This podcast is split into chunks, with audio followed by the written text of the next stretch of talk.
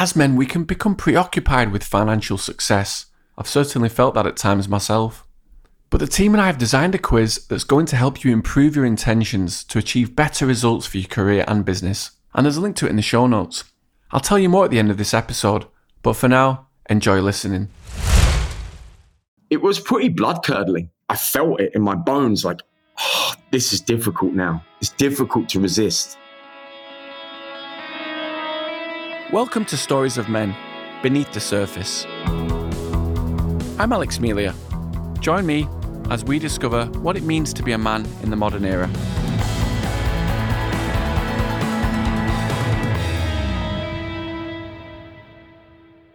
There's lots of things in life that we don't want to do, but we know it's for the best.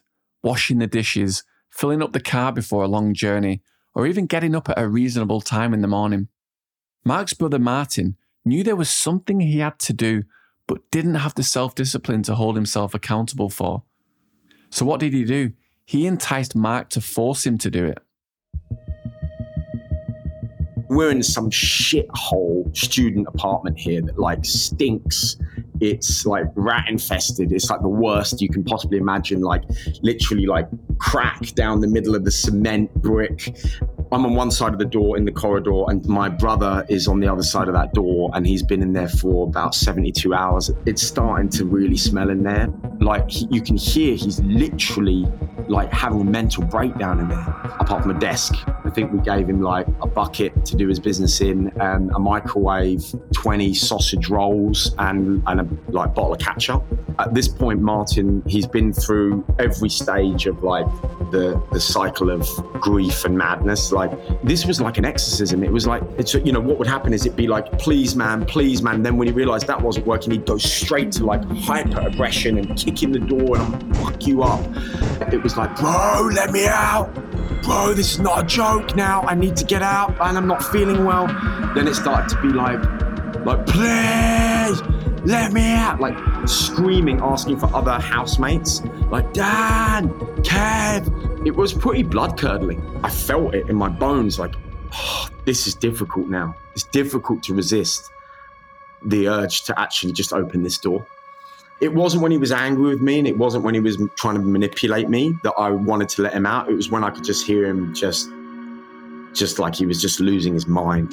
Like at this point, it's like it's gone from the head to the heart, and I'm thinking like he's just sobbing on the other side of this door. I've got to let him out. I remember like putting my hands in my pocket, like feeling the keys, like finding the right key, about to stick it into the lock.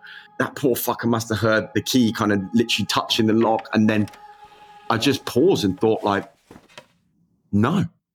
Ultimately, there was one version of him that knew that the best possible thing that could happen is for him to stay in that room. There's a deeper mission here. So literally, I'm sitting like cross-legged outside the door with my back to the wall. I'm actually kind of dozing off, and then I just hear like the rustling of a paper, bit of paper, come under the door, and it's like part one, right? And it, and, and literally another bit of paper, and I'm like, he's he's doing it. He's actually producing in there, and these bits of paper just start appearing under the door. And I took a bit of time. Like I remember going upstairs, like I remember eating a bit of toast and just reading it and being like, this is really, really good. You know what was amazing? Because he was writing about contracting with yourself, and he was literally at that moment locked in a room under contract with himself and forced by me because I wouldn't let him out.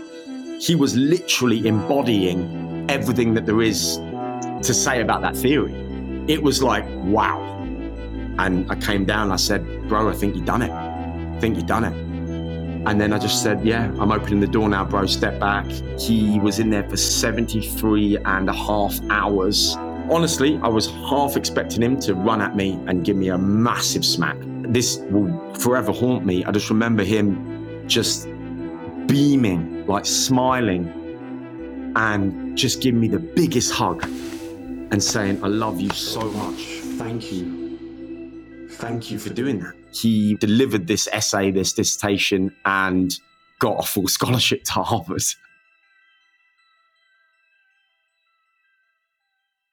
What an interesting form of accountability. I don't think I've ever heard anything like that in my life. What I will say at university, there were rumors about a guy that I kind of knew who'd locked himself in his room, self enforced, and I think he might have kept himself in there for about a day and a half, but not something that was enforced by a brother or someone else. It was their own free will. This was completely different. Yeah, it's it's mental, right? Because it, it upends everything that I would say I'm a pretty committed liberal, right? Like, uh, you know, I wanted to be a human rights lawyer. I think I understand like liberalism as an idea. I think it's a good idea. But you got to remember that all of liberalism is based on the idea that you don't do anyone any harm. And that's fine, right? But you let other people harm themselves. That's no problem. So you want to order, you know, it's 4 a.m., you want to order another bottle of vodka, prostitute, a bag of Coke, and 150 cigarettes to your house. You can do that effortlessly with two different apps, you know? And so we're frictionlessly, because capitalism and liberalism come together to give you everything you want all the time, as long as you don't hurt anyone. That is a big problem, actually. If you have a self control issue, which all of us do, and we don't like to admit it, like, well, you're frictionlessly able to fuck yourself over, but you're not able to put friction back into the system to stop yourself. In the old days, if you're an alcoholic, you just wouldn't put keep alcohol in the house. Now you can order alcohol on Uber Eats at five in the morning. So it's like you're always in the casino in this example. It's interesting you talk about casino because you're right. I mean, I think about my day to day. I could order anything I want. And I think that's why I probably bought way too much on Amazon. It feels like a bit of a segue, but do you think the world, the way in there's this sort of drive towards a cashless society, mm. and it's happening. Absolutely, it's happening. I read an article the other day about NatWest, I think, who are trying to move away from ATM machines, and if this goes well, then the other banks will will follow suit. So, is there this sort of credit system that's going to be in play where, if you have a problem, whether it's an addiction or alcohol or whatever it might be, that the state will kind of come in to say that you're not allowed to do X, Y, Z. Do you think that's the way that things are going and, and the liberalism will be attacked? It's interesting because I think that liberalism's Achilles heel is that it can't defend us against ourselves. And let's put it more, more like, let's be honest, right? In the blue corner, there's you and you're flipping, you know, your calm.com or your headspace app and your gym membership, right?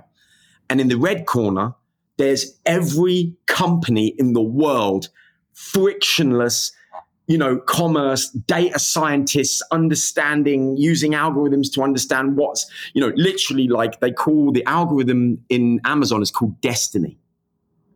Right? So it goes, oh, you bought some scented candles. You might like this bath salt. Yeah, I do. Thanks. Right? So on the on, you know, this is not a fair fight. It's you on your own being told, yeah, you'd be the best version of yourself. And you're trying to be the best version of yourself. And all of the might of every single money making corporation, I don't mean that in a bad way, I'm a hardcore capitalist, right? Is in the other corner going, ah, yeah, try this, do this, that was free, freemium, da da da. It's, it's very difficult. It's David and Goliath, isn't it? It is. And we are not Goliath. Not and we're on our own, right? Because you know we've lost that tribal community. But you know, I live in Dubai right now. There's a lot of benefits to that. But if I think if I think for one second, there's not a lot of detriments to that. I'm not understanding the real equation, right? Because it's those people around you that you know. I'm here on my own. I can do anything I want. You know, I'll, I'll, I will leave a nightclub tomorrow, and like three prostitutes will come over and go, "Hi," right? And I'm, now what what I'm saying is, what type of willpower does it take to be the best version of yourself in the modern world? And this is the modern state of nature. Like, and what's interesting is liberalism was born out of the state of nature that Thomas Hobbes described as like nasty, brutish, and short. What he basically said was the Leviathan, the state, has to protect us against each other. So we have to have a system of laws that's enforceable and ultimately by threat, right? Because the reason I don't do most of us don't do a lot of things that we might do is because the police will come knocking on the door. So that's a form of threat. That's how you enforce the law. But there's nothing we can enforce on ourselves. We, we are literally in a modern state of nature that is hyper aggressive. and there's no, and we're like fighting with like one and a half hands tied behind our back.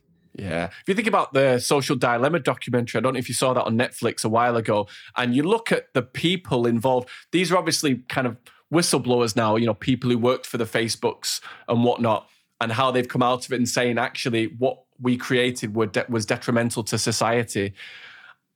But they are the smartest minds in the world. So if you're, you know, if you're from humble beginnings like you and I, and you know, you say, for example, you're not educated, but you've got a decent job and you get your paycheck in and you're getting all these ads being flown at you. How do you deal with the, des- the, the self discipline now? How do you deal with the desire? I'm actually, it's funny because we're having this conversation now. I've literally bought a book on upon a, a friend's recommendation a couple of days ago called Mindful Self Discipline. And the irony is, it's a gigantic book, about 400 pages. And it made me laugh and think, how many people will actually not read this self discipline book because it's so big? But it talks about desire a lot and about how you control that desire. How do you manage it on a day to day basis? Like you're saying, you're walking around Dubai and all of these temptations are. Constantly being, you're confronted with these on a day by day, hour by hour basis. How do you deal with that? Because your granddad didn't have to deal with that. Like you said, he probably would have had a few issues with certain vices and things, but we're having that thrown at us constantly. Absolutely, and I think I think um, my brother and I call this willfulness. So we say like you know mindfulness, and that that sounds interesting. That book that you mentioned, but like you know, I, I was an advisor to Headspace. So for example, Andy Puddicombe and and and Rich Pearson, who started Headspace, are really good friends of mine. I advised them in the early days you know, I literally have had like meditation tuition from Andy, like who's the guru, right? And that's great. And it's amazing. My other mate started calm.com, Michael Acton Smith. But I'm going to be honest. I don't think you can meditate your way through this problem. I don't think that approach it, we can't given once you admit what the modern state of nature looks like from your news feed having one in three things being an ad to your to the ways in which you're being hyper nudged not just nudged hyper nudged like it's not just a nudge it's just within the limits of the law but it's bang all the time bang. And I, I work in i've worked with the biggest brands in the world in marketing. I know how to nudge young people right? So i've been on the that's I've been in those boardrooms, like literally segmenting audiences, going right. This will be catnip to those, and then you go, okay. So how would how do we escape this? And I've really thought about it. Like, will mindfulness get us? Will, will that get you through? Nah. You need to do something else. You need to identify amongst all that desire, which let's call it your wants right? They're very, very transient. They come and go. I want a burger right now. And then I see a pizza and I'm like, oh, I want a pizza instead. I want to, uh, you know, be with this girl, but then there's another girl. And uh, it's, it's never ending, right? And so if you follow wants and desire, you are fucked. Like that's the definition. I would say it's the modern definition of being illiterate would be someone who mostly acts on what they want. Yeah. It's this sort of Stoic versus Epicurean debate, you know, and the Epicurean is like the, the YOLO, you only live once sort of idea. Let's just enjoy our spoils today. But there's something to be said for being for being stoic because I think delaying that gratification has provided me with a lot more satisfaction and pleasure than I could have had just by getting whatever I wanted here and now and having that. Like I I say to myself, you know what? I love Lindt Lindor chocolate. I'm just gonna have it. I'm gonna have it once a week, once a week, because it's it's a lot of diminishing returns as well. If I had that every day, then the satisfaction will will decrease massively. Me and my brother went deep into this, and we started trying to define things as experiential and critical. So you have like critical needs that if you meet them, your life gets infinitely better. You have experiential needs that if you meet them, nothing Uh, we call it then what? It's like, okay, great. Now you've had three bars of Lindt chocolate. Then what? What's changed? Like, let's imagine like you, let's imagine you sleep with the girl that you most fancy and then what? Fuck all. Nothing. Nothing changes. You know, so so there's the things that change things, that's the critical, and then there's the things that don't change anything. and that's the experiential. And the experiential, you can tell because it's it's basically at the moment you have an urge for it, but once that urge has been sated, nothing's changed in your life. Like you've just eaten some chocolate now, or you've just had a good wank or whatever, right? Nothing, nothing about your life has changed. Where there's a critical desire, a critical need, once you've met one of them, shit has changed. And I would strongly advise anyone listening to this to really map out what is the critical and honestly write down what the experiential is as well. And the big question with the experiential is great, imagine I get all of it. And, you know, and here's my honest opinion I have never in my entire life, and I've tried, had enough. have you?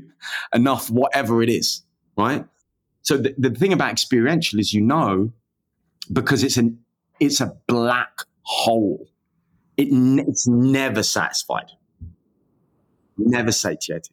Where there's a critical need, once it's satiated, you're like. Phew. Have you got an example of a critical need that you've you've kind of got insight or you've just achieved recently?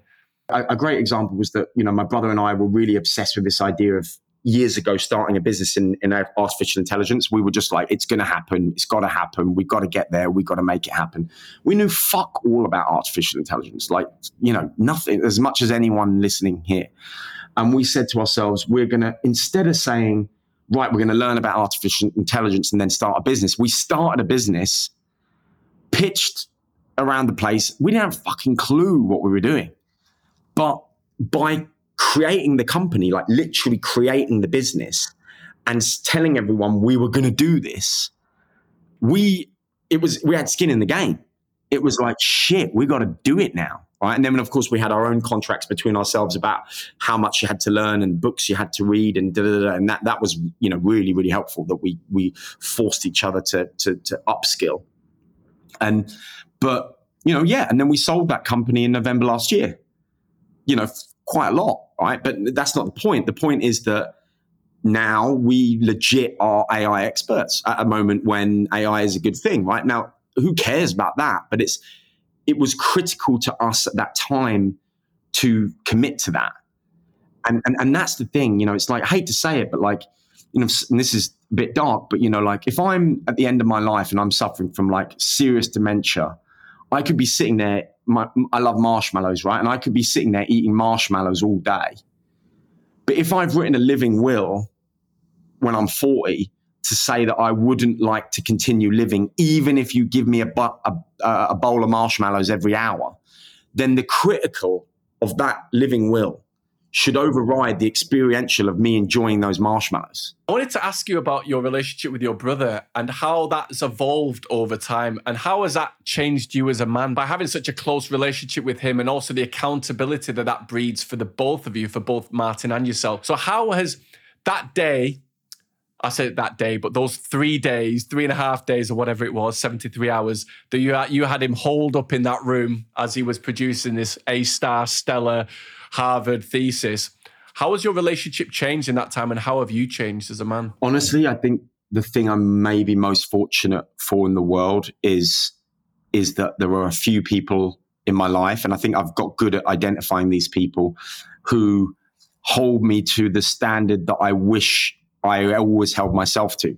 But I don't, of course, because all of us have our you know, and that doesn't mean that I'm not also a complete wreckhead and lunatic. I do that as well, but I think that I, I, that would have overtaken everything else if it wasn't for certain people, and my brother number one. And I, and I honestly, me, my brother and I have been thinking about this. Quite Christopher Nolan, but if you imagine future you, you know, it's like human beings are so selfish, so maximizing in the present moment that we will fuck over everyone, everyone, including and maybe even possibly most of all ourselves in the future. right? So I think that somebody who loves you critically is willing to help you like see that future you and understand that that future you is pretty in need of your help and that you really do owe future you certain things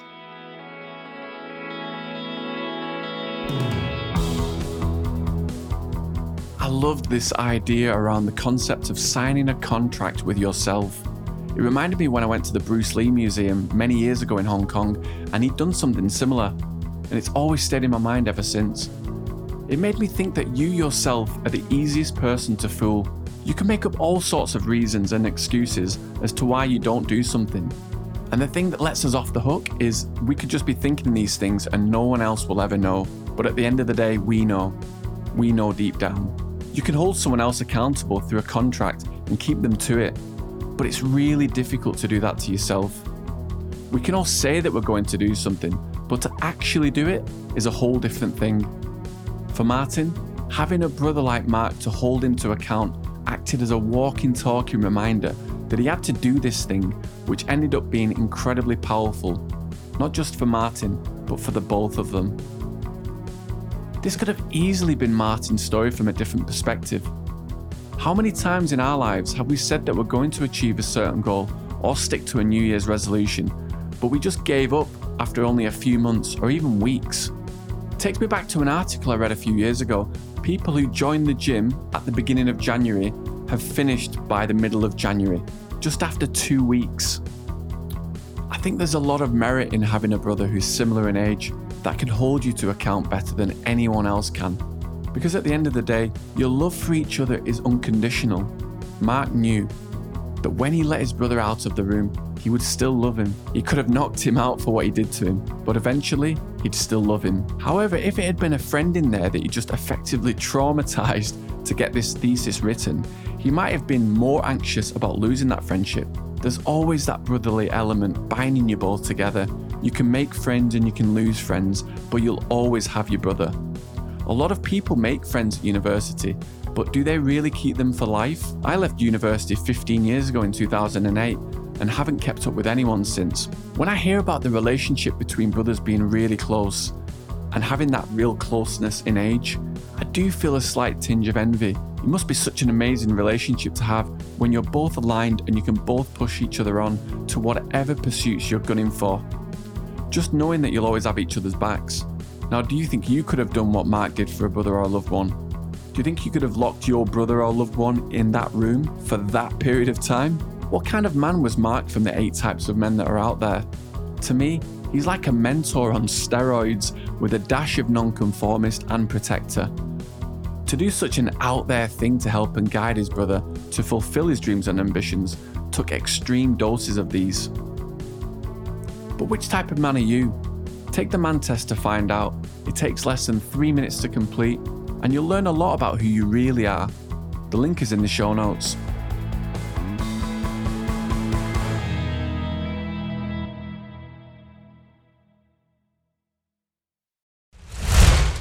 I mentioned at the start about us as men caring a lot about financial success. The truth is, we all want to make money and excel in our work. But understanding what drives us to our definition of success is important.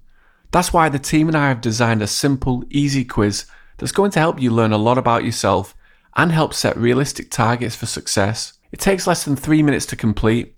We as men can be incredibly successful, driven individuals, but how we get there is important to understand particularly for our mental health. Through the Man Quiz, you'll answer questions about your identity as a modern man. The aim is to better understand who you are to achieve the results you want in your life and work. Click the link to the quiz in the show notes now. You never know, you might just learn something new about yourself that you didn't know before.